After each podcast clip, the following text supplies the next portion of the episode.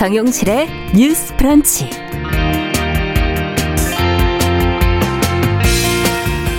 안녕하십니까, 정용실입니다. 이란에 억류된 우리나라 선박과 선원들의 조기 석방 문제를 협상하기 위해서 이 정부의 대표단이 출국을 했습니다. 선박 억류는 기술적인 사안이라고 말하는 이란과의 협상, 과연 잘 될 수 있을지 잠시 뒤에 한번 전망을 해보도록 하겠습니다.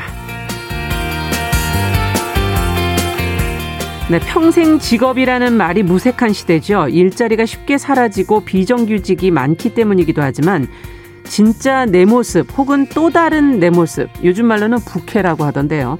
이거를 찾고 싶어서 여러 가지 직업을 갖는 분들이 많아졌습니다. 평균 3.5개의 직업을 가진 이른바 엔잡러들의 삶을 한 권의 책을 통해서 만나보도록 하겠습니다. 자, 그리고 직접 검색하기에는 조금 귀찮지만 알아두면 유용한 정보들도 오늘 검색어 뉴스에서 챙겨드리겠습니다. 1월 7일 목요일 정용실의 뉴스 브런치 문을 엽니다.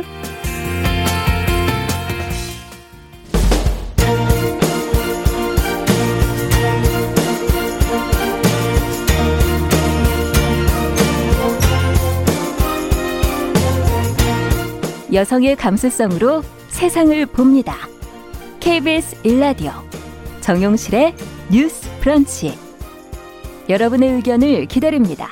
문자는 샵 9730으로 보내주세요. 짧은 문자 50원, 긴 문자 100원이 부과됩니다. KBS 모바일 콩, 유튜브를 통해서도 무료로 참여하실 수 있습니다. 네, 정영실의 뉴스 브런치는 항상 여러분들과 함께 프로그램 만들어가고 있습니다. 아카시즈님, 어제 저녁 퇴근길에 도로에 눈이 막 다 쌓여서 차들이 5도가도 못했다, 이런 얘기 써주셨는데요. 어제 고생들 많이 하셨고 오늘 아침 출근길, 그래서 대중교통들 많이 이용하셨으리라 싶고, 저도 걸어서 지하철 타고 또 다시 걸어요. 아, 근데 조금 조심은 해야 되겠더라고요. 길이 좀 번들번들한 곳들도 좀 있어서요. 유성환 님도 모두 안전하시냐고, 예, 의견을 보내오셨습니다. 감사합니다. 지역별로 조금 힘든 구간들이 있거나 그렇다면 저희한테 또 전해주시면 저희가 방송 중에 계속 전달해 드리도록 하겠습니다. 자, 오늘도 첫 코너는 뉴스픽으로 시작을 해보도록 하죠. 더공감 여성정치연구소 송문희 박사님은 오늘 집에 계세요. 전화로 연결하겠습니다. 송 박사님, 안녕하세요.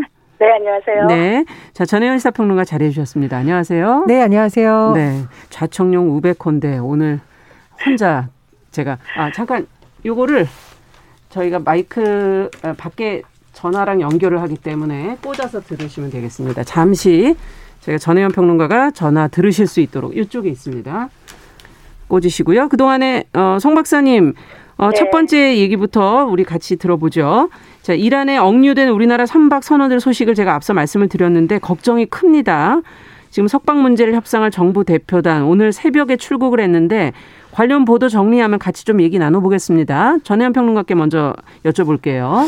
예, 조금 정리를 해드리자면 우리나라 국적의 상선이 호르무즈 해협에서 지금 납포가 된 사건이 있었죠. 네. 지금 이곳에 한국인 5명을 포함해서 20명 정도가 타고 있고 여전히 억류되어 있는 상황입니다.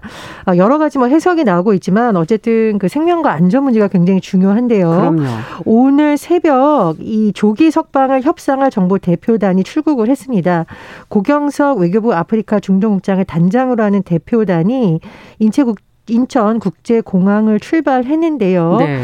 취재진이 이제 관련 활동 계획을 묻자 이란의 외교부 관계자들도 만나고 또 선박 억류 문제 해결에 도움이 될 수 있다면 다양한 경로로도 만나겠다, 이렇게 답을 했어요. 그리고 지금 최종권 외교부 1차관의 이란 방문이 한 10일 정도로 예정되어 있는데, 예, 이제 오늘 출국한 대표단이 일단 도착을 하면 그와 관련해서도 준비 작업도 하고 또 이란과의 어떤 관계에 대해서도 협의할 예정인 것으로 전해지고 있습니다. 근데 당초 지금 언론 보도를 보면 이란 정부가 한국 대표단 방문에 대한 질문에 대해서 필요 없다, 이런 취지의 입장문을 공개적으로 밝힌 바가 있어서, 네, 출국이 좀 연기되는 건 아니냐라는 추측도 나왔었는데, 있는데 결론적으로는 일단은 계획대로 출발이 됐습니다. 그래서 예. 대표단이 도착을 하면 이란 외교부 등과 교섭을 할 것을 알려졌고 그렇게 된다면 좀 선언들이 풀려날 수 있지 않겠느냐라는 긍정적 전망이 나오고 있습니다. 네.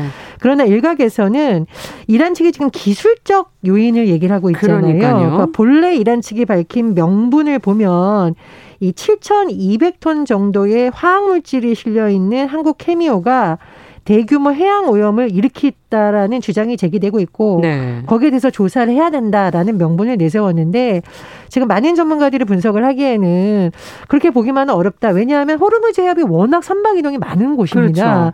그렇죠. 그리고 선사, 그러니까 이 회사와 관련된 내용을 들어보면 매년 한 번씩 검사를 받고 있고 또 외부 충격이 없는 한에서의 오염 가능성은 낮다라고 또 항변하고 있거든요. 그러니까 단순히 이 문제가 아니라 바이든 미국 행정부 출범을 앞두고 지금 국제정세가 굉장히 급박하게 그렇죠. 바뀌고 있고 예. 미국과 이란과의 여러 가지 문제 또 우리나라는 이제 한미동맹의 입장에서 아무래도 미국 측의 입장에 조금 관심을 기울이고 있는 상황이기 네. 때문에 복잡한 외교 문제가 지금 얽혀 있어서 좀 쉽게 풀릴 수 있을까라는 조금 우려 섞인 전망도 나오고 있는 상황입니다. 네. 지금 말씀을 들어보니까 과연 정말 단순하게 기술적인 사안으로 볼 수 있는 것인가? 그렇다면 다른 이유는 과연 무엇일까? 대표단의 방문은 또 성과가 과연 나오게 될 것인가? 여러 가지가 관심이 쏠리는데 어떻게 보십니까? 송 박사님께 먼저 여쭤볼까요? 예, 이게 이란에서 명분은 기술적 문제라고 하는데 사실은 속내는 따로 있다. 그 속내가 뭐냐 살펴봤더니 지금 이란에 그 코로나가 심각한 것 같아요. 네. 실제로 한 5만 명 정도가 사망을 하고 있고 그래서 백신 구입이 시급한데 네. 문제는 미국이 이란 제재 때문에 이란의 돈줄이 막혀 있는 거죠. 네. 이를테면 한국 같은 경우에는 지금 한국의 이란 그 석유 수출 대금이 70억 달러 그러면 한 7조 6천억 7천억 이상이 지금 한국 은행에 있습니다. 근데 이걸 이란이 받지를 못해요. 네. 이란 제재 때문에.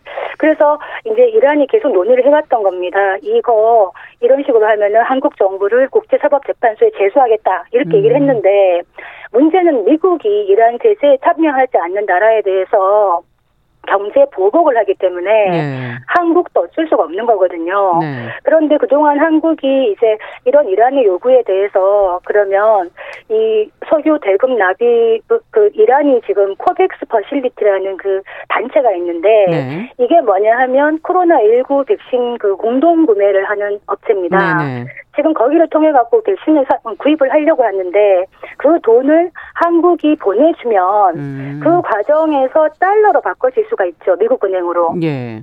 그러면 미국이 지금 트럼프가 하는 걸 봐서는 이 돈을 동결해버리면 이란이 받을 수가 없는 거예요. 네. 그러니까 이란이 지금 어떤 거를 요구를 하고 있냐면 한국 정부 요구하는 거는 돈이 오면 불안하니 한국 정부가 이란의 백신을 대리 구매해가지고 물물 교환을 하자. 우리 석유 대금하고. 이렇게 지금 협상을 하는 겁니다. 네. 그래서 아마 이번에 최종권 1차관이 10일 날 가서 아마 이 문제를 논의할 것 같거든요. 예. 그런데 문제는 이 한국 같은 경우에는 사실 그 외교 협상력이라는 게 한미동맹 그 틀 안에서 약간 조금 울실속 외교 이런 식으로 하고 있는 부분이 있어요. 네. 근데 이란 같은 경우에는 미국과의 이 적대적인 긴장 관계 속에서 엄청난 그 몸집을 키워오고 있는 상황인데 지금 바이든 행정부 들어서기 보름 전쯤 전인데 이렇게 긴장을 막 고조시켜가지고 이란의 몸값도 올리고 또 협상력도 올리겠다 이런 의도를 갖고 있는 것이라 네. 지금 미국과 이란 갈등 사이 중간에 끼어있는 한국으로서는 매우 힘든 여건이다 이렇게 보여집니다. 네. 어떻게 보십니까? 전혜연 평론가께서는. 그 바이든 대통령 당선되는 날 보면 우리나라의 모든 뉴스가 이 소식을 다뤘다. 그래서 네. 왜 그럴까라는 걸 좀 큰 차원에서 보자면은 일단 한미 관계에 있어서의 변화가 예고가 되고요.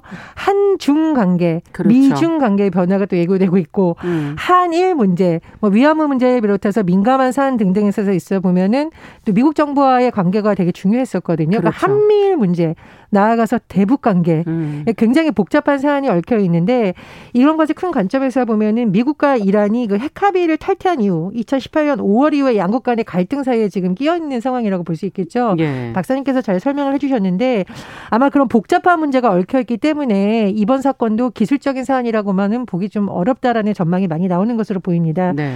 네, 지금 어제 국회에 외통위 긴급 현안 질의가 있었어요. 그런데 사실 여야 의원들이 공통되게 주장하는 내용이 아마 많은 국민들의 바람과 비슷하다고 생각을 합니다. 가장 중요한 것이 우리 국민을 포함해서 지금 납포되어 있는 선원들의 생명, 안전을 어떻게 빨리 그렇죠. 확보하느냐이기 때문에 이 문제가 네. 가장 중요하다고 보고요. 두 번째로는 사실 우리나라 외교적 역량에 대해서 지금 여러 가지 뭐 비판도 나오고 옹호론도 나오고 있는데 예. 어쨌든 지금 우리 국민의 생명이 달려있는 문제이기 때문에 어떤 국제 상황에 놓여 있더라도 생명과 안전은 해결해야 되는 상황입니다. 네. 그래서 그런 점에 좀 관심이 모아 있고요. 국회에서도 야당 의원들이 어떤 정부에 대해서 질타는 했습니다만 어쨌든 가장 중요한 것은 이 문제라는 데서는 이견이 없는 것으로 보입니다. 그래서 이번에 대표단이 갔는데 당장은 결과가 나오지 않더라도 좀 조속한 시일 내에 좋은 결과가 나왔으면 하는 바람입니다. 네. 그 지금 트럼프 대통령이요. 그 임기 보름 남겨놓고 이렇게 한국 상선이 납포된 상황에서도 어떤 조치를 또 내고 있냐면은 이란의 그 철강이나 금속 제조업체 한 12곳하고 해외 판매 대행사 해갖고 총 17곳을 또 제재 명단에 추가했어요. 네. 이렇게 강경하게 나가고 있자 이란이 또 어떻게 하고 있냐면 자살 드론 훈련을 하면서 반격에 나서고 있다. 네. 그래서 미국과 이란 간의 갈등이 점차 가라앉지 않고 있어요. 왜냐하면 미국과 이란은 사실 좀 철천지 원수 이런 관계거든요. 네. 이 속에서 한국이 사실은 자국의 이익을 찾아야 되는데 지금 미국의 관심사가 한반도나 한국보다는 이란에서 가 있다. 왜냐하면 지금 트럼프 대통령이 선거 불복하면서 어제 뉴스 보시면 지지자들이 의사당에 네. 난입해가지고 점거하고 너 총상으로 한 명이 사망하고 이런 상황이거든요. 맞습니다. 그래서 한국 선박이 이렇게 되어 있고 한국 국민 5명이 이렇게 인질로 잡혀 있지만은 이 상황을 풀기가 매우 어렵다. 그래서 한국이 사실 이란하고 사이가 그렇게 나쁠 이유가 없거든요. 미국이 네. 아니면. 왜냐하면 한국은 이란 원유의 한 10%를 수입하는 큰 수입국이고요. 네. 그렇기 때문에 또 이란이 또 한국의 문화에 대해서 굉장히 수용적입니다. 예전에 우리 대장금 영화 그 드라마 나왔을 때 네네. 이란에서 90% 시청률을 할 만큼 한국 문화에 대해서도 우호적인 나라가 이란인데 네. 이게 이 중간에서 한국이 이제 굉장히 힘든 상황에 처해 있는데 이번에 대표단이 가면은 한국과 이란의 어떤 국익의 차원에서 협상을 잘 이끌어 나가야 된다. 이런 과제가 있습니다. 네, 외교력이 정말 시험대에 올라 있구나 이런 생각이 들기도 하네요. 앞으로 또 어떻게 될지 국민의 안전과 관련된 부분이기 때문에 조금 더 지켜봐야겠습니다. 자, 지금 30번님께서는 수원시 도로 전체가 지금 주차장이라고 지금 문자를 보내주셨네요. 제설 작업이 지금 전혀 안 되고 있다는 의견도 보내주셨고요. 0386번님께서는 광주 독림동 아파트 그늘진 곳이 완전 빙판. 이건 아마 거의 대부분의 지역이 그렇지 않을까 싶은데요. 나이 드신 분들은 좀 넘어지면 위험하니까 외출을 삼가해 주시는 게 좋겠다는 의견도 보내주셨습니다. 자, 두 번째 뉴스로 가보겠습니다. 이 민주당의 남인순 의원과 여성단체 대표가 고 박원순 전 시장의 성추행 피소 사실을 유출했다는 사실이 지금 알려진 뒤에 비판이 거세게 일고 있는데 여성운동계 내부에서도 지금 비판이 나오고 있고 쇄신을 지금 요구하는 목소리가 커지고 있는 것 같거든요. 전혜연 평론가께서 지금까지 나온 얘기를 좀 정리해 주시면 같이 한번 고민을 해보겠습니다. 예, 박원순 전 시장의 피소 사실이 유출이 됐다라는 의혹이 제기됐었고 이것을 서울 북부지검에서 수사를 했었습니다. 네. 지난달 30일 수사 결과를 발표했는데 검찰에서 박원순 전 시장의 휴대전화 통화기록을 역방향으로 추적을 해봤어요. 네. 그랬더니 어떤 피해자 측의 움직임이 한국 여성단체 상임 대표 김영순 대표에게 전해졌고 그 대표가 남인순 더불어민주당 의원에게 이 움직임을 전했고 다시 이것이 당시 박원순 시장의 젠더 특보에게 전해졌다라는 취지의 결과를 발표한 바 있습니다. 네. 그런데 이제 남인순 의원이 이와 관련해서 입장을 낸 것을 조금 보면 시점의 차이가 약간 있는데 이걸 좀 기술적이라고 해야 되나요? 시점상만으로 보려면 이제 피소라는 것은 일단 뭐 고소와 관련된 네. 구체적인 서류가 접수돼야 되는 시점을 말하는 그렇죠. 건데 남인순 의원의 해명을 보면 고소장이 접수 이전에 이런 어떤 뭐 움직임이 있다던가 이런 것과 얘기를 들었기 때문에 피소사실을 유출했다는 것은 사실이 아니다라고 좀 주장을 하고 있고요. 예. 다만 전화를 해서 서울시 젠더특보에게 전화를 해서 시장과 관련한 불미스러운 얘기가 도는 것 같은데 무슨 일이 있었느냐고 물어본 것이다 라고 이제 전화를 했다라는 부분을 인정을 했지만 피소 사실을 유출했다는 것은 사실이 아니다. 이렇게 해명을 했습니다. 그리고 네. 피해자의 고통에 공감하고 위로를 드린다라고 밝혔습니다. 그런데 기술적으로 보면은 사실 이 뭐 고소장 접수 시점이나 이런 것을 보면 남 의원의 뭐 주장도 일부분은 맞는 얘기지만 근본적인 문제에 대해서 지금 여성단체에서 문제 제기를 하고 있는 것은 피해자 측의 움직임 자체를 결국은 이 사건과 관련된 사람에게 전달된 것이 아니냐. 그렇기 때문에 문제가 있다라는 것을 계속 문제 제기를 하고 있는 건데 네.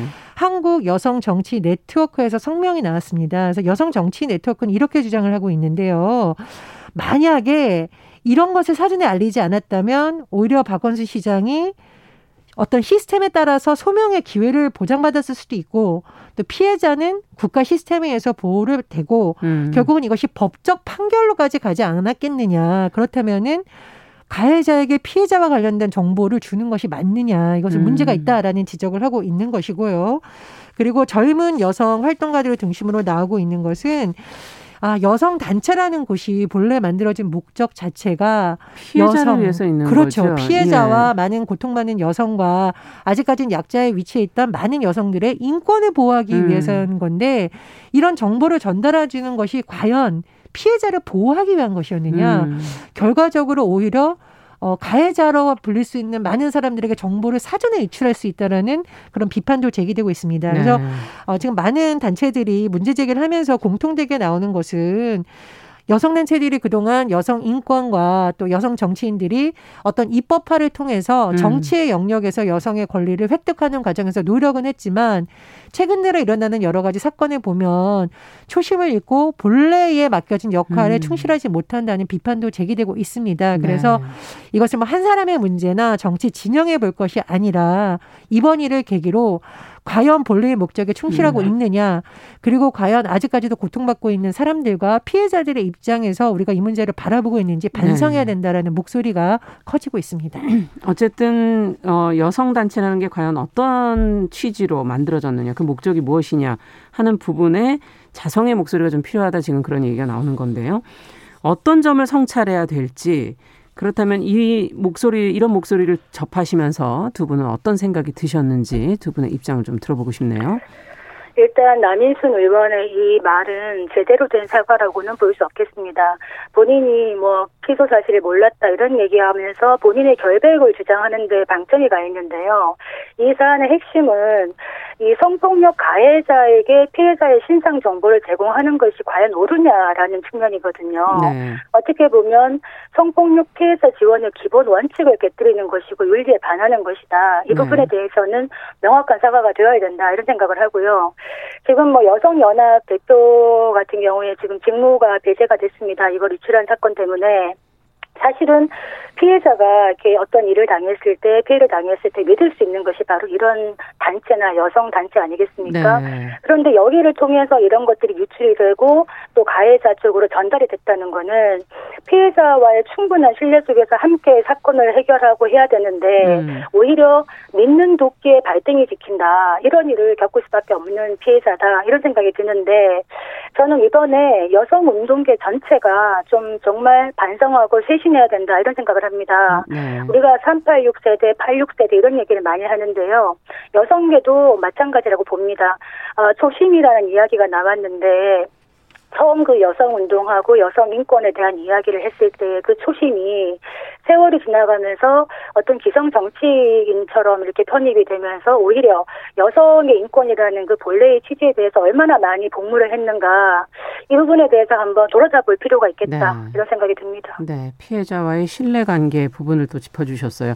전혜연 평론가께서는 어떻게 보십니까? 저는 세 가지를 말씀드리고 싶은데 첫 번째는 이 문제를 자꾸 정치 쟁점화하는 일부 사람들에 의해서 2차 가해가 일어나고 본질을 벗어난 어떤 여성들끼리의 공격 이렇게 되지 않도록 주의를 해야 된다라고 보고요. 네.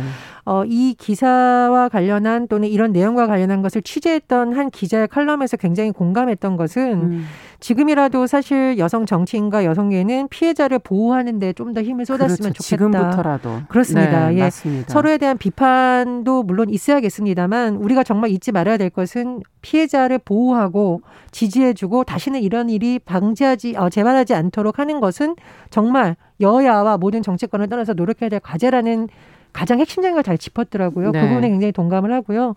두 번째로 여성운동 지금 많이 얘기를 하는데 사실은 여성 정치인들이 국회에 들어간 모든 것을 부정할 수는 없습니다. 많은 입법이 됐어요. 우리가 프로그램에서 지적했던 어떤 성범죄 의사들의 면허증 문제라든가 그렇죠. 이주 여성 노동들의 열악한 문제 또는 성평등과 관련된 여러 가지 입법이라든가 지방자치단체에서의 변화는 또 많은 여성 정치인들이 여성계에서 실력을 쌓아서 이뤄낸 부분도 사실입니다. 그러나 문제는 유독 본인들과 관련된 정당이나 그동안 같이 활동했던 많은 사람들의 비판에 있어서는 그 비판의 날이 너무나 무뎌졌다는 문제가 계속 제기되고 있거든요. 네. 이것은 특정 정당의 문제라기보다는 지금 어떤 여성운동계가 안고 있는 좀 아픈 과제가 아닌가 싶습니다. 그래서 그 부분에 대해서 지적이 나오는 부분들은 꼭 돌아봐야 된다고 생각이 들고요. 네. 세 번째로 저는 젊은 세대의 비판이 통하지 않는 어떤 조직이든 그 조직은 이미 기득권화될 수밖에 없다라고 생각을 하는데 최근에 젊은 여성 활동가들 사이에서 여성 인권이라는 본래의 것이 사라지고 우리들마저도 위계질서 안에서 숨을 쉴 수 없는 구조가 되는 건 아니냐는 비판이 지금 나오고 있습니다. 데자부가 붙은 것도 있고요. 제가 현장에서 일하고 있는 20대부터 40대까지의 젊은 그렇죠. 센터장들이라든가 활동가들에게 얘기를 들어봐도 그런 면이 많습니다. 그래서 어떤 새로운 세대가 요구하는 좀 더 민감한 이슈라든가 조직 내부에서의 비판을 허용하는 문화도 이번 기회에 좀 돌아봤으면 좋겠다. 네. 그런 생각입니다. 여성 네, 말씀하세요. 예. 네, 그 지금 여성 단체나 여성 운동이 그동안 해왔던 어떤 많은 업적들 이런 얘기를 하는데 그런 긍정적인 부분도 있습니다만 한편에서 봤을 때 사실은 여성 단체나 이런 시민 단체들이 이런 결국에는 법을 바꿔야 되기 때문에 기존의 어떤 정치권하고 어떤 협업이라든가 거버넌스를 구축하는 거는 필요한 부분이 있었습니다. 네. 그런데 문제는 그 과정에서 정치권과 여성 단체나 아닌 시민 단체들이 이 협업을 하는 과정에서 이 내편 내지는 친분에 기반한 인맥 형성이라든가 진영 간에 포함이 되면서 더 이상의 이제 내 진영에 있는 사람에 대해서는 굉장히 무딘 칼날로 봐주기로 가고 있으면서 여성 인권에 눈을 감는 이를테면 우리가 여성 인권, 여성 성평등 이런 얘기를 왜 여성 정치인이나 여성 단체에만 이 과제를 지우는가라는 근본적인 문제도 제기할 수 있겠습니다만 일단 여성으로서 이 부분에 대해서 해야 될 일이 있는데 오히려 더 일을 못하는 부분이 있었다는 거는 분명히 반성을 해야 되는 것이고 아까 젊은 여성 운동가들 얘기를 했는데요. 어떤 단체 이 기득권이 공고화되면서 수직적인 위계질서가 형성이 되고 밑으로부터의 여러 건설적인 견해들이 올라가지 않는 조직은 죽었다고 보면 됩니다. 네. 그렇기 때문에 저는 여성단체나 어떤 시민단체의 대표들이 그거를 명분으로 정계의 비례대표로 들어가는 이런 어떤 정계 진출의 루트로 잡는 것이 아니라 실제로 여성단체나 시민단체에서 정말 열심히 일하는 중간관리자라든가 현장 활동가들이 오히려 그런 활동을 하는 게 더 좋지 않겠나. 저는 그런 제의도 한번 해보고 싶습니다. 네. 예, 여성 정치인들이 꿈꾸는 그 비전이 기성의 정치인들이 꿈꾸는 거랑 좀 달랐으면 좋겠다는 아쉬움도 생기기도 하고요. 앞으로도 과연 자성의 목소리를 통해서 어떤 변화가 일어나는지 한번 지켜보도록 하겠습니다. 자, 마지막으로 짧게 저희가 전해야 되겠네요. 시간이 많지 않아서. 지난해 12월에 캄보디아 출신의 이주 노동자가 지금 비닐하우스 숙소에서 생활하다가 혹한의 날씨 속에 숨진 사건이 있었습니다. 사인은 동사가 아니었다고 지금 얘기를 하고 있지만 어쨌든 이 일을 계기로 열악한 이주 노동자들의 지금 현실이 드러난 셈인데요. 10명 중에 지금 7명이 가설 건축물에서 숙소로 생활을 하고 있다라는 조사 결과가 나와 있어요.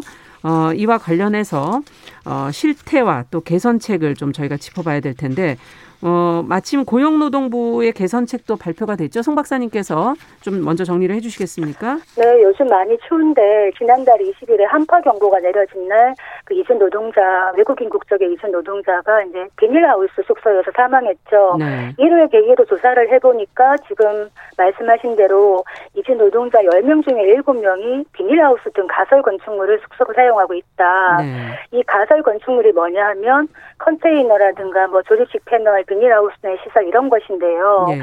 이게 실제로 주거 시설로는 매우 미흡하죠. 그런데 많은 외국인들이, 외국인 노동자가 이런 생활을 하고 있다. 그래서 정부가 이제 지난 1일부터 어떤 정책을 폈냐면 이 이주 노동자에게 이런 거를 숙소로 제공하는 사업주는 고용 허가를 불허하겠다라고 밝혔습니다. 네. 그리고 기존에 이런 비닐하우스를 숙소로 사용하고 있는 외국인 근로자에 대해서는 사업장 변경도 허용하겠다라고 얘기를 하고 있습니다. 원래는 사업장 변경이 허용되는 게 매우 엄격하거든요. 그리고 또 고용을 앞둔 외국인 노동자가 있으면은 숙소 사진 같은 정보를 충분히 제공하겠다. 네. 이렇게 얘기를 하고 있고 또 이 노동법을 제대로 현장에서 지키는지 근로 감독도 하겠다. 이렇게 얘기를 하고 있는데 네. 이번에 사망한 그 이주 노동자가 뭐 동산이 아니냐 뭐 얘기가 있습니다만 이분이 강경화도 앓았다고 하는데요. 더 큰 문제는 지금 고용 허가로 들어온 이주 노동자들이 실제로 이 건강을 관리할 수 있는 환경 속에 있는가. 그렇죠. 그러니까 네. 비위생적이고 안전하지 않은 숙소에 있으면서 질병이 있어도 적시에 치료를 받을 수 없다. 왜냐하면 이분들이 많이 쉬지 못하고 일을 한다 그래요. 네. 그러니까 이런 부분들도 같이 들여다봐야 되지 않겠나 이런 생각이 듭니다. 네. 이번에 고용노동부가 6일에 이제 농림축산식품부, 해양수산부와 공동으로 주거환경 실태조사를 한 것이고 지난해 9월에서 11월 이주 노동자를 고용한 이 농어촌 사업장 3,500곳을 대상으로 이루어졌고 이주 노동자 가운데 3,850명이 설문에 지금 응한 결과를 저희가 지금 얘기를 해드린 건데요. 한마디씩만 듣고 이제 마무리하죠. 저는 이 관련 뉴스를 보면서 어떤 업체의 사장 같은 경우에는 비닐하우스에 이주 노동자를 살게 하면서 네. 월급의 몇 퍼센트를 숙박비로 받았다. 이런 것을 봤는데 우리나라 국민들도 해외 이주 노동자로 가서 아픈 세월을 겪은 적이 있습니다. 맞습니다. 굉장히 많이 우리가 힘들어하고 분노했어요. 근데 우리나라에서 다시 이런 일이 일어난다는 거 정말 돌아봐야 된다고 생각을 하고 개정된 근로기준법 상에서는 분명히 노동자에게 제공하는 숙소에 대한 규정들이 다 있습니다. 그거를 왜 이주 노동자에는 안 지키냐는 거죠. 그런 그렇죠. 부분에 대해서도 다시 한번 점검이 됐으면 합니다. 네. 근데 이렇게 열악한 어떤 시설에 사업주도 같이 거주하는 경우가 조사에 의하면 25.5%입니다. 이게 무슨 얘기냐 하면 실제로 농어촌이 매우 힘들다는 것이거든요. 이 농업이 효과도 많이 없고 수익이 많이 없는데 젊은 한국 사람이 지금 없고 네. 거의 외국인 노동자들이 와서 농사를 하고 있습니다. 네. 그래서 이런 부분에 대해서는 지자체나 정부에서 좀 현실에 맞는 농어촌 지원도 들어가야 되지 않겠나 이런 생각이 듭니다. 네. 오늘 말씀 여기까지 듣겠고요. 앞서 저희가 미국의 이란 제재에 따라 이란산 원유를 석유 수출 대금 7,8천억이라고 말씀드렸는데 8조 원 안팎의 규모로 동결돼 있다는 점 더 정정 말씀을 드리겠습니다. 자, 다음 주 이번 주는 오늘 뉴스픽은 여기까지죠. 예, 전혜연 평론가, 더공감 여성정치연구소 송문희 박사 수고하셨습니다. 다음 주에 뵙겠습니다. 감사합니다. 감사합니다. 네, 정용실의 뉴스 브런치 듣고 계신 지금 시각 10시 33분이고요. 라디오 정보센터 뉴스 듣고 오겠습니다. 코로나19 국내 신규 확진자가 870명으로 집계돼 4월 연속 1,000명 이하를 기록했습니다. 위중증 환자는 현재 400명이고 사망자는 19명 늘어 누적 사망자는 1,046명입니다. 정세균 국무총리는 코로나19 3차 유행을 맞아 시행되고 있는 방역 기준에 대한 형평성 논란이 불거지는 상황과 관련해 형평성에 어긋나거나 현장의 수용성이 떨어지는 방역 기준은 곧바로 보완하겠다고 밝혔습니다. 이번 주말까지 강력한 한파가 예상되는 가운데 수도권에서 운영 중인 임시 선별검사소가 오늘부터 나흘간 오전 11시부터 오후 3시까지 단축 운영됩니다. 도널드 트럼프 미국 대통령 지지 시위대에 연방의사당 난입 사태로 중단됐던 바이든 당선인 인증을 위한 상하원 합동회의가 속개됩니다. 시위대 해산에 최루가스 등이 동원됐습니다. 트럼프 지지자들의 시위 과정에서 연방의사당 내에서 총격을 받고 부상한 여성이 숨졌습니다. 바이든 당선인은 시위대의 의사당 난입과 폭력 사태를 시위가 아닌 반란이라고 비판했습니다. 문재인 대통령이 어제 박범계 법무부 장관 후보자와 한정혜 환경부 장관 후보자에 대한 인사청문 요청안을 제거했습니다. 국회는 오는 25일까지 후보자들에 대한 인사청문회를 마쳐야 합니다. 국민의힘 김종인 비상대책위원장과 국민의당 안철수 대표가 어제 비공개 회동했습니다. 양측 모두 서울시장 선거와 관련된 논의는 없었다고 일축했습니다. 지금까지 정보센터 뉴스 정원나였습니다.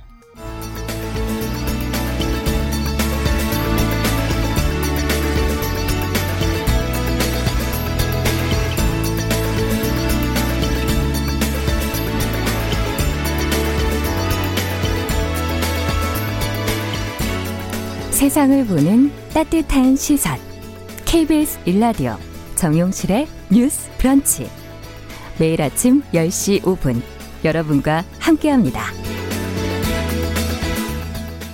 네, 정용실의 뉴스 브런치 듣고 계신 지금 시각 10시 35분입니다. 자, 이번에는 인터넷 검색어를 통해서 네티즌들이 관심을 가졌던 이슈 무엇인지 살펴보겠습니다. 검색어 뉴스, 오늘도 시선 뉴스 박진아 기자 자리해 주셨어요. 오시는 길은 괜찮았어요? 아, 네. 그래도 제설 작업이 많이 열심히 해주셔가지고요. 네. 네, 잘 오긴 했는데. 대중교통으로 오셨죠? 차 타고. 차 가지고 오셨어요? 네. 올 수 있었군요. 네, 예. 근데 곳곳에 아직도 눈이 좀 있어서 이제 운전하시는 분들 좀 조심하셔야 될 것 같습니다. 맞습니다. 네. 네. 자, 이번 주에는 어떤 키워드가 많이 검색이 됐나요? 네, 이번 주도 좀 다양하게 살펴봤는데요. 첫 번째 키워드는 카드 포인트 통합 서비스입니다. 이 여러 카드사에 흩어져 있는 포인트를 네. 딱 한 번에 조회를 하고 또 그걸 현금화할 수 있게 된 겁니다. 아. 또 카드 정기 결제도 하나의 어플리케이션에서 방법을 변경하거나 해지할 수 있는 건데요. 네. 금융위원회는 지난 5일 여러 카드사 포인트를 통합해서 현금화하는 서비스와 카드 자동이체 변경이나 해지를 간편하게 하는 서비스를 각각 출시했다, 이렇게 밝혔습니다. 네. 어찌 보면 상당히 편리해질 것 같다, 이런 생각이 드는데 어떻게 들어가서 뭐 어떻게 해야 되나요? 네, 일단 두 가지 나눌 수가 있는데요. 먼저 말씀드린 것처럼 카드 포인트 통합 조회 같은 경우는요, 포털 사이트에 잘 모르시겠으면 그냥 카드 포인트 통합 조회 혹은 뭐 카드 포인트 혹은 카드 통합, 이렇게 생각나는 키워드를 이렇게 검색을 하시면 네. 제일 위에 사이트가 하나 나올 겁니다. 제가 다 확인해봤거든요. 네. 나옵니다. 나와요. 네. 근데 이름이 조금 길어요. 이름이 여신금융협회 카드포인트 통합조회 계좌 입금이라는 사이트 명이 있는데. 기네요, 진짜. 네, 근데 길어서 오히려 기억하실 수 있을 것 같아요. 기네, 이거 같네. 클릭하고 들어가시면 되고요. 혹시나 URL로 친다면 이름 그대로 카드포인트를 하시면 되는데 cardpoint.or.kr 이렇게. or.kr이군요. 네, 이렇게 네. 치면 됩니다. 그러면 메인 화면에 통합 조회 앤 계좌 입금이라는 큰 배너가 딱 바로 보입니다. 네. 그래서 그거를 클릭한 후에 순서대로 진행을 하면 되고요. 조회 후에 포인트를 현금처럼 1포인트가 1원이 되는 겁니다. 그래서 1대1로 이렇게 교환을 해서 내가 원하는 계좌를 입력하면 그 계좌로 그게 현금으로 이렇게 받을 수가. 네. 그리고 또 카드 여러 장 쓰시다 보면 정말로 포인트가 어디에 몇 점이 있는지 모르시잖아요. 알 수가 없어요. 예. 네, 그렇기 때문에 이거 오늘 한번 들어가셔서 확인하시면 현금화할 수 있기 때문에 편하실 것 같고요. 그러네요. 네, 이 포인트는 여신금융협회나 금융결제원의 어플리케이션으로 모든 카드사의 포인트를 한 번에 조회할 수 있는 그런 서비스를 만든 건데, 여기서 좀 중요한 게요. 대상은 11개 카드사의 대표 포인트인 겁니다. 그러니까 특정 가맹점에서만 사용할 수 있는 제휴 포인트는 제외된 건데, 이게 조금 예를 들어서 말씀드릴게요.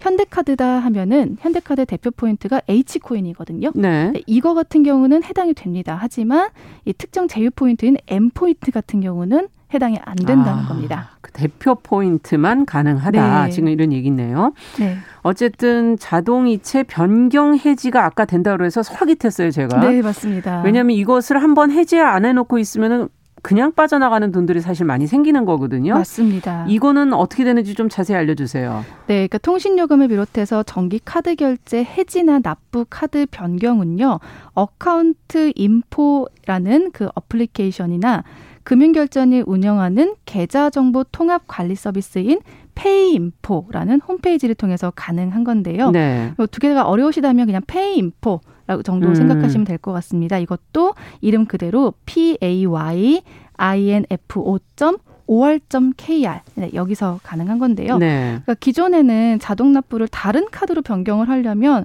요금 청구 기관별로 일일이 전화를 하거나 해서 자동이체를 해지하고 그렇죠. 또 새로 신청해야 되는 이런 불편함이 있었는데 이런 게 상당히 편리해진 거죠. 근데 이게 신청을 한다고 바로 되는 건 아니고요. 카드 결제 해지나 변경은 신청일로부터 그러니까 영업일 기준 3일 정도 후에 반영이 됩니다. 아, 바로는 아니고. 네, 그렇기 네. 때문에 내 자동이체 일정이 너무 급박하다면 오히려 좀 혼란이 될 수 있기 때문에 미리 하셔야 되겠네요. 네, 맞습니다. 최소한 3, 4일 정도 여유를 두고 미리 하시는 게 좋고요.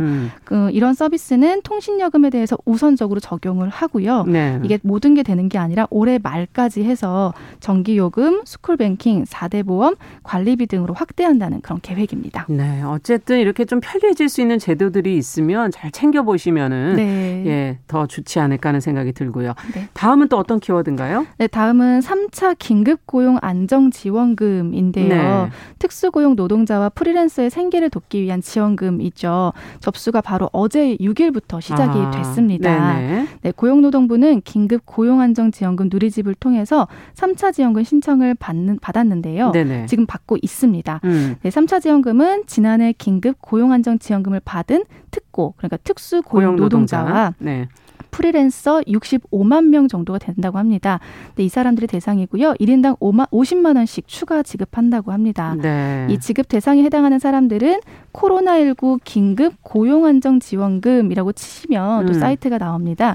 거기에 접속해서 지원금을 받을 계좌번호를 확인하고 신청을 하시면 됩니다. 네, 코로나19 긴급 고용안정지원금 네, 앞서 말씀해 주신 특수고용노동자 프리랜서들 분들께서는 신청하시면 되겠고 빨리 신청하면 더 빨리 받는 건가요? 어떻게 되는 거예요? 네, 맞습니다. 기간은? 빨리 신청하면 빨리 받는 겁니다. 네. 이 신청한 순서에 따라서 11일부터 우선 지급을 하는 겁니다. 11일부터? 네, 네. 그러니까 만약 어제 오늘 그러니까 6, 7일 정도 신청했다면 11일. 하지만 8에서 11일 정도에 신청했다면 13일부터 이렇게 지급이 됩니다. 상황에 따라서 하루 이틀 정도 좀 차이는 있을 수는 있지만 네. 신청한 순서대로 지급이 되기 때문에 최대한 빨리 신청하시는 게 좋습니다. 그러네요. 잘 챙기셔야 되겠네요. 네. 근데 소상공인 버팀목 자금 또 이 긴급고용안정지원금 이렇게 두 가지를 중복해서 받으실 수도 있는 건가요? 네. 이게 굉장히 많이 궁금해하셨는데요. 긴급고용안정지원금은 보통 말씀드린 것처럼 특수고용 노동자와 프리랜서한테 지급을 네. 해주는 거죠. 잖아요. 근데 또 이게 소상공인도 해당이 되시는 경우들이 있더라고요. 예. 근데 결론은 안 된다입니다. 네, 둘을 동시에는 못 받는다. 네. 두 개가 다 코로나19 관련해서 긴급으로 지원을 해주는 정책이기 때문에 두 개를 동시에 받는 게 안 됩니다. 그러니까 요건이 되더라도 둘 다 요건이 되더라도 중복 수령이 불가하다는 거 반드시 아셔야 되고요. 네. 그래서 둘 중에 하나를 선택하셔야 되는데 만약에 둘 다 요건이 된다면 소상공인 버팀목 자금을 선택하는 게 좀 더 유리합니다. 액수가 차이가 있나요? 네, 맞습니다. 네. 이 3차 고용안정지원금은 50만에서 최대 100만 원까지지만 소상공인 버팀목 자금은 100만 원에서 최대 300만 원까지입니다. 네. 그렇기 때문에 만약 둘 다 해당이 되는데 내가 모르고 고용안정지원금을 받았다 하면은 반환하시면 됩니다. 네, 반환하시면 이 반환한 사실이 확인되면 버팀목 자금으로 더 많은 액수로 받으실 수가 있습니다. 네, 둘 다 받으실 수 있는 경우에는 소상공인 버팀목 자금을 네. 챙기시는 게 낫다. 주의할 점은 혹시 없는지? 주의할 점 있습니다. 가장 많이 얘기 나온 게요. 지원금을 사칭한 문자. 보이스피싱 이런 것들. 아, 그런 게 있어요? 네, 정말 조심하셔야 됩니다. 그러니까 예를 들어서 어르신들 같은 경우 전화를 걸어서 지원금 해당 대상자가 된다라고 하면서 이런 지원금 받으려면 계좌 비밀번호랑 뭐 OTP를 입력하셔야 된다. 이런 전화들이나 문자들이 올 수 있다고 합니다. 근데 절대로 그렇게 하는 경우는 없다고 합니다. 100%. 그러면 어떻게 하나요? 이게 네, 말씀드린 것처럼 직접 신청을 하시면 되고요. 사실 1, 2차에 지원금을 받으셨던 분들은 별도의 문자를 받지 않아도 다 입력이 되어 있기 때문에 알아서 들어오는 거군요. 네. 그렇기 때문에 혹시나 전화를 받아서 상황이 누락이 돼서 다시 입력을 해야 됩니다라고 한다면 그건 100% 사기이기 때문에 절대로 넘어가지 마시고요. 혹시나 그런 전화를 받으셨다면 아까 말씀드린 코로나19 긴급 고용 안정지원금에 통해서 한번 문의를 하신 다음에 확인해 보시는 게 가장 좋습니다. 그렇군요. 자, 마지막으로 어떤 키워드가 있을까요? 네, 마지막은 이 추워지는 날씨의 혈압 지키기인데요. 그래서 날씨 추워지면 혈관 건강 안 좋으신 분들 정말 각별하게 신경을 쓰셔야 되잖아요. 맞아요. 혈관이 이게 급격하게 좁아지기 때문에 혈압 수치가 상당히 갑자기 높아지는 겁니다. 그래서 이걸 좀 과학적인 방법들이 좀 있어서 찾아봤는데요. 먼저 아침 식사를 챙겨 먹는 게 혈압에도 좀 좋다고 합니다. 네. 이스라엘 연구팀의 실험에 따르면 충분히 아침 식사를 하는 사람들이 좀 소량으로 아침을 먹는 사람들보다 체중과 혈압 수치가 낮아진 것으로 나타났습니다. 그렇군요. 또 음식도 채식 위주로 식사를 하며 혈압 관리에 도움된다고 하고요. 네. 무려 채식 위주의 식사는 혈압을 7포인트 정도나 떨어뜨린다고 합니다. 네, 네 이런 방법들 기억하시면 되고요. 좀 몇 가지가 있었는데 또 스트레스와 불안감 있으신 분들 긴장감 풀어주는 그런 호흡하시면 좋고 네. 가장 특이한 부분을 꼭 말씀드리고 싶었어요. 휴대폰 볼륨 낮추기인데요.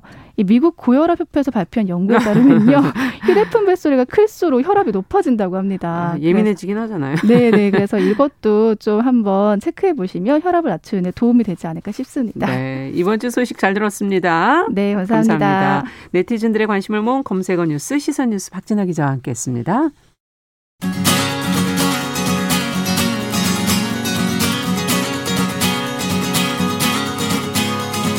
함께 가면 길이 됩니다. 여러분과 함께하는 정용실의 뉴스 브런치. 월요일부터 금요일까지 방송됩니다. 네, 정용실의 뉴스 브런치 듣고 계신 지금 시각 10시 45분입니다. 이번에는 작은 서점주의 특별한 시선과 개성 있는 안목으로 고른 책을 읽어보는 시간이죠. 동네 책방. 오늘은 부비프 박은지 대표 전화 연결합니다. 안녕하세요. 안녕하세요. 네. 새해가 됐는데 부비프도 뭐 달라지는 게 있어요? 아, 네. 저희가 올해 2주년이 됐는데요. 그래요? 2주년을 맞아서 드디어 이제 주 5일제가 됐어요. 작년까지는 월요일에만 쉬었는데 네. 올해부터 월화 이틀로 휴가 늘었고요. 네. 그리고 좀 더 서점으로서 중요한 변화는 서가도 구성을 바꿨는데요. 네. 뭐 문장서가, 침대밭서가, 땀 흘리는 서가, 녹색서가 이렇게 좀 이름을 다르게 붙여봤습니다. 문장서간 뭐예요? 한 문장서가인데 네. 책 속에 나오는 한 문장만 보고 책을 고르는 서가예요. 책방에 오시면 벽에 붙어있는 문장 중에서 마음에 드는 걸 떼어오시면 그 문장이 들어있는 책을 구입하실 수가 있어요. 책이 거기 있는 게 아니고? 네. 그렇군요. 재밌네요. 네. 네. 침대맛 서가는 그럼 침대에서 뭐 읽기 좋은 책 이런 게 있는 건가요? 네, 침대맛 서가는 침대맡에 놓고 읽기 좋은 책들을 한번 좀 모아봤고요. 땀 흘리는 서가는 노동에 대한 책들을 추려놓는 식으로 조금씩 한번 변화를 줘봤습니다. 네, 그러면 오늘 이제 소개해 주실 책은 어떤 서가에서 갖고 오셨어요? 오늘 소개해 드릴 책은 땀 흘리는 서가에서 뽑아왔는데요. 네. 네, 코로나 이후에는 타인의 일상도 많이 궁금해들 하시는데 저 같은 경우에는 이제 항상 다른 사람들은 어떻게 먹고 사는지가 궁금했던 것 같아요. 늘 사람들이 궁금해하죠. 네. 네, 맞아요. 그래서 오늘은 좀 남다르게 일하면서 먹고 사는 분들의 이야기가 담긴 책을 들고 왔는데요. 네. 보틀프레스에서 나온 엔잡시대의 부처라는 책인데 엔잡시대의 부처? 예. 네, 엔잡시대의 부처라는 책인데 이 책은 워커스 라운지 1호로 나온 책이에요. 워커스 라운지가 이제 각층에서 일하는 분들이 필진으로 참여해서 자신들의 경험과 인사이트 또 고민 같은 것들을 담은 엔솔로지 시리즈인데요. 예. 이 책 뒷면에 보니까 2호는 판을 짜는 사람들 또 3호는 우리 일하다 만난 사이라고 해서 3호까지 계획이 세워져 있는 것 같더라고요. 그렇군요. 네. 그러면 뭐 엔잡러들이 여러 명 나오는 건가요? 네. 이 책은 이제 필진으로 참여한 분들이 1인당 평균 3.5개의 직업을 갖고 계신 분들이에요. 네. 네, 저는 그냥 책방 운영자라는 직업 하나인데 이분들은 되게 많은 직업을 3.5개나. 갖고 계시고, 네, 12명의 엔잡러가 등장을 하는데요. 예. 그분들의 직업 개수를 세면 총 42가지나 돼요. 이야. 네. 뭐가 있을까? 한번 몇 개만 좀 읊어봐 주세요. 만화가인 동시에 시인이면서 또 카피라이터로 사는 분도 계시고요. 네. 직장을 다니면서 밤에만 문 여는 와인숍을 하시는 분도 계시고, 이야. 유튜버이면서 작가이자 강사로 사는 분들도 나오는데, 네. 네. 너무 여러 가지 직업을 갖고 살아가는 분들의 낮과 밤이 이 책 속에 수집이 돼 있어서, 이렇게 사는 사람도 있구나 하면서 책을 읽게 되더라고요. 네. 네, 그래서 이 시리즈 제목처럼 정말 엔잡러들이 모인 라운지에서 각자 삶에 대해 주고받는 이야기를 제가 옆자리에 앉아서 듣고 있는 듯한 그런 기분도 듭니다. 네, 뭐 주변에 그런 사람이 마치 있는 것처럼 느껴졌다는 말씀이신데 한 가지 일도 이렇게 하려다 보면 참 힘들잖아요. 네, 맞아요. N잡을 하려면 엄청나게 부지런해야 되나 어떤 생각이 드세요? 읽어보시면서. 네. 책에 보니까 이제 기업 홍보 담당자로 일하면서 주말에는 배민 커넥터로 일하는 분도 나오는데요. 네. 그 배민 커넥터로 번 돈은 주식에 투자를 하신대요. 투자를 위해서 이제 틈틈이 공부해서 자격증도 따고 그런 걸 읽다 보면 부지런해야 엔잡도 할 수 있나 보다 싶기도 한데 이제 책을 끝까지 다 읽고 나서는 오히려 엔잡러들은 엄청나게 부지런하고 성실한 사람들이라기보다는 호기심이 많고 좋아하는 것과 하고 싶은 것이 명확한 사람들에 더 가깝다는 생각이 들더라고요. 아, 호기심이 많고 좋아하고 하고 싶은 게 명확한 사람들. 네. 아, 그렇군요. 그러면 하고 싶은 일을 어떻게 보면은 그냥 자연스럽게 하다 보니까 엔잡러가 된 거지 처음부터 그걸 뭐 계획 세우고 이런 건 아니다 이런 얘기신 것 같아요. 네.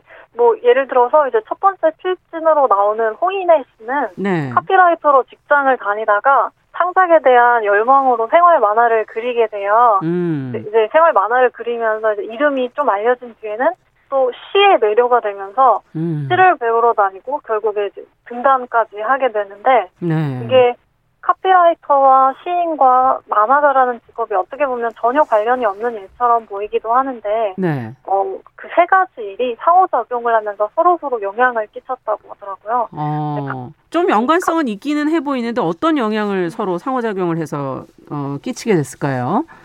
네, 카피라이터를 하면서는 제한된 주변에서 파괴력을 드러내는 훈련이 됐다고 하고요. 만화를 그리면서는 끝없이 나의 내면을 바라보고 이야깃거리를 찾는 자세가 만들어졌다고도 하고요. 시를 쓰는 동안에는 자유로운 창작의 희열을 맛봤다고 해요. 이 세 가지 일이 서로서로 영향을 줬다고 하더라고요. 네, 그렇군요. 그러니까 좀 더 일을 하는데 또 도움을 서로 받았다는 말씀이신데 직업들이 어떻게 보니까는 관련이 없는 것 같기도 하면서도 또 연결이 되네요. 네.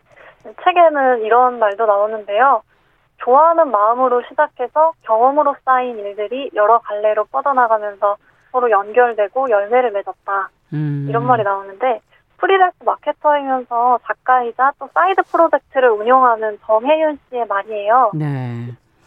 이걸 보니까 또 늘 하고 싶은 일이 있고 거기에 진심인 분들은 필연적으로 엔잡러가 될 수밖에 없겠다는 생각도 들더라고요. 네, 근데 어쨌든 그것을 직접 시도하고 용기 있는 분들이다 하는 그런 생각이 드네요. 네, 맞아요. 책에는 이제 우주가 나에게 좋은 길을 준비해 두었다고 믿는다라는 말도 나오는데 너무 좋은 말이죠. 네, 우주가. 네, 재밌겠다 싶은 일을 하는 데는 이제 그 정도 마음이면 딱 좋지 않을까 싶어요. 또 엔잡이라는 건 하나가 사라져도 하나 이상이 남아있다는 거니까 더 용기를 내볼 수도 있을 것 같습니다. 네. 근데 책을 보니까는 만화가 있던데요. 만화의 형식도 거기 들어갈 수 있는 건가요? 네. 이 책은 다양한 필진만큼이나 형식도 다양한데요. 각각의 필진들이 어떻게 그렇게 많은 일을 하는지 또 어떤 식으로 직업과 일이 확장됐는지를 자기만의 색깔로 다양하게 표현하고 있어요. 그래서 에세이도 있고 인터뷰도 있고 만화도 있어서 뭔가 이제 종합 선물 세트 같은 그런 느낌도 들고, 그 만화는 엔잡 중에 만화가가 있는 분들이 그리신 건데, 그 만화를 보면 좀 엔잡러의 실상이랄까? 그림자 같은 것이 느껴지기도 해서 여운이 많이 남더라고요. 이분들의 다른 만화를 찾아보고 싶어지기도 하고요. 네. 필진들 이름 옆에는 그 뭐 써 있는 게 그게 뭐 인스타그램 아이디입니까? 네, 맞습니다. 그 12명의 필진의 일과 삶에 대해 읽다 보면 꼭 더 궁금하고 알고 싶은 사람들이 생기잖아요. 네. 근데 이 책에 그 인스타그램 아이디가 다 나와 있어서 좋았는데 저도 몇 번 검색해봤더니 책에 담기지 못한 이야기들이 또 나와 있어서 재밌더라고요. 네, 그렇군요. 지금 새해 첫 책으로 지금 엔잡러에 관한 책을 소개를 해주셨는데 이 책을 고르신 뭐 이유가 있으세요? 네, 연말과 연초에는 항상 지나간 시간도 돌아보게 되고 새로운 계획도 많이 세우게 되잖아요. 네. 어떻게 살아야 될까, 올해는 좀 더 잘 살아보고 싶다라는 생각을 하게 되는데 꼭 내 안에서 답이 잘 찾아지지 않을 때 타인의 삶을 살펴보는 것만큼 영감을 주는 게 또 없는 것 같아요. 네. 그래서 이 책에 보면 본캐와 부캐의 구분 없이 굉장히 다양한 역할로 살고 계신 분들의 이야기가 많이 나와서 각자의 새로운 삶을 상상하는데 도움이 많이 되고 또 상상력도 많이 키워지지 않을까 싶어서 오늘 소개를 해드렸습니다. 예, 네. 저희도 한번 좀 자극제로 책을 한번 읽어보도록 하겠습니다. 감사합니다. 네, 고맙습니다. 네, 동네 책방 부비프 박은지 대표와 함께 여러 개의 직업을 가진 사람들의 다양한 삶을 보여주는 책 엔잡 시대의 부처를 같이 읽어봤습니다. 아, 이 책을 읽다 보니까 마지막 곡으로 이문세의 나는 행복한 사람 저희가 준비를 했는데요. 이 곡 들으면서 정용실의 뉴스 브런치 목요일 순서도 같이 인사드리도록 하겠습니다. 저는 어김없이 내일 오전 10시 5분에 다시 찾아뵙겠습니다. 감사합니다.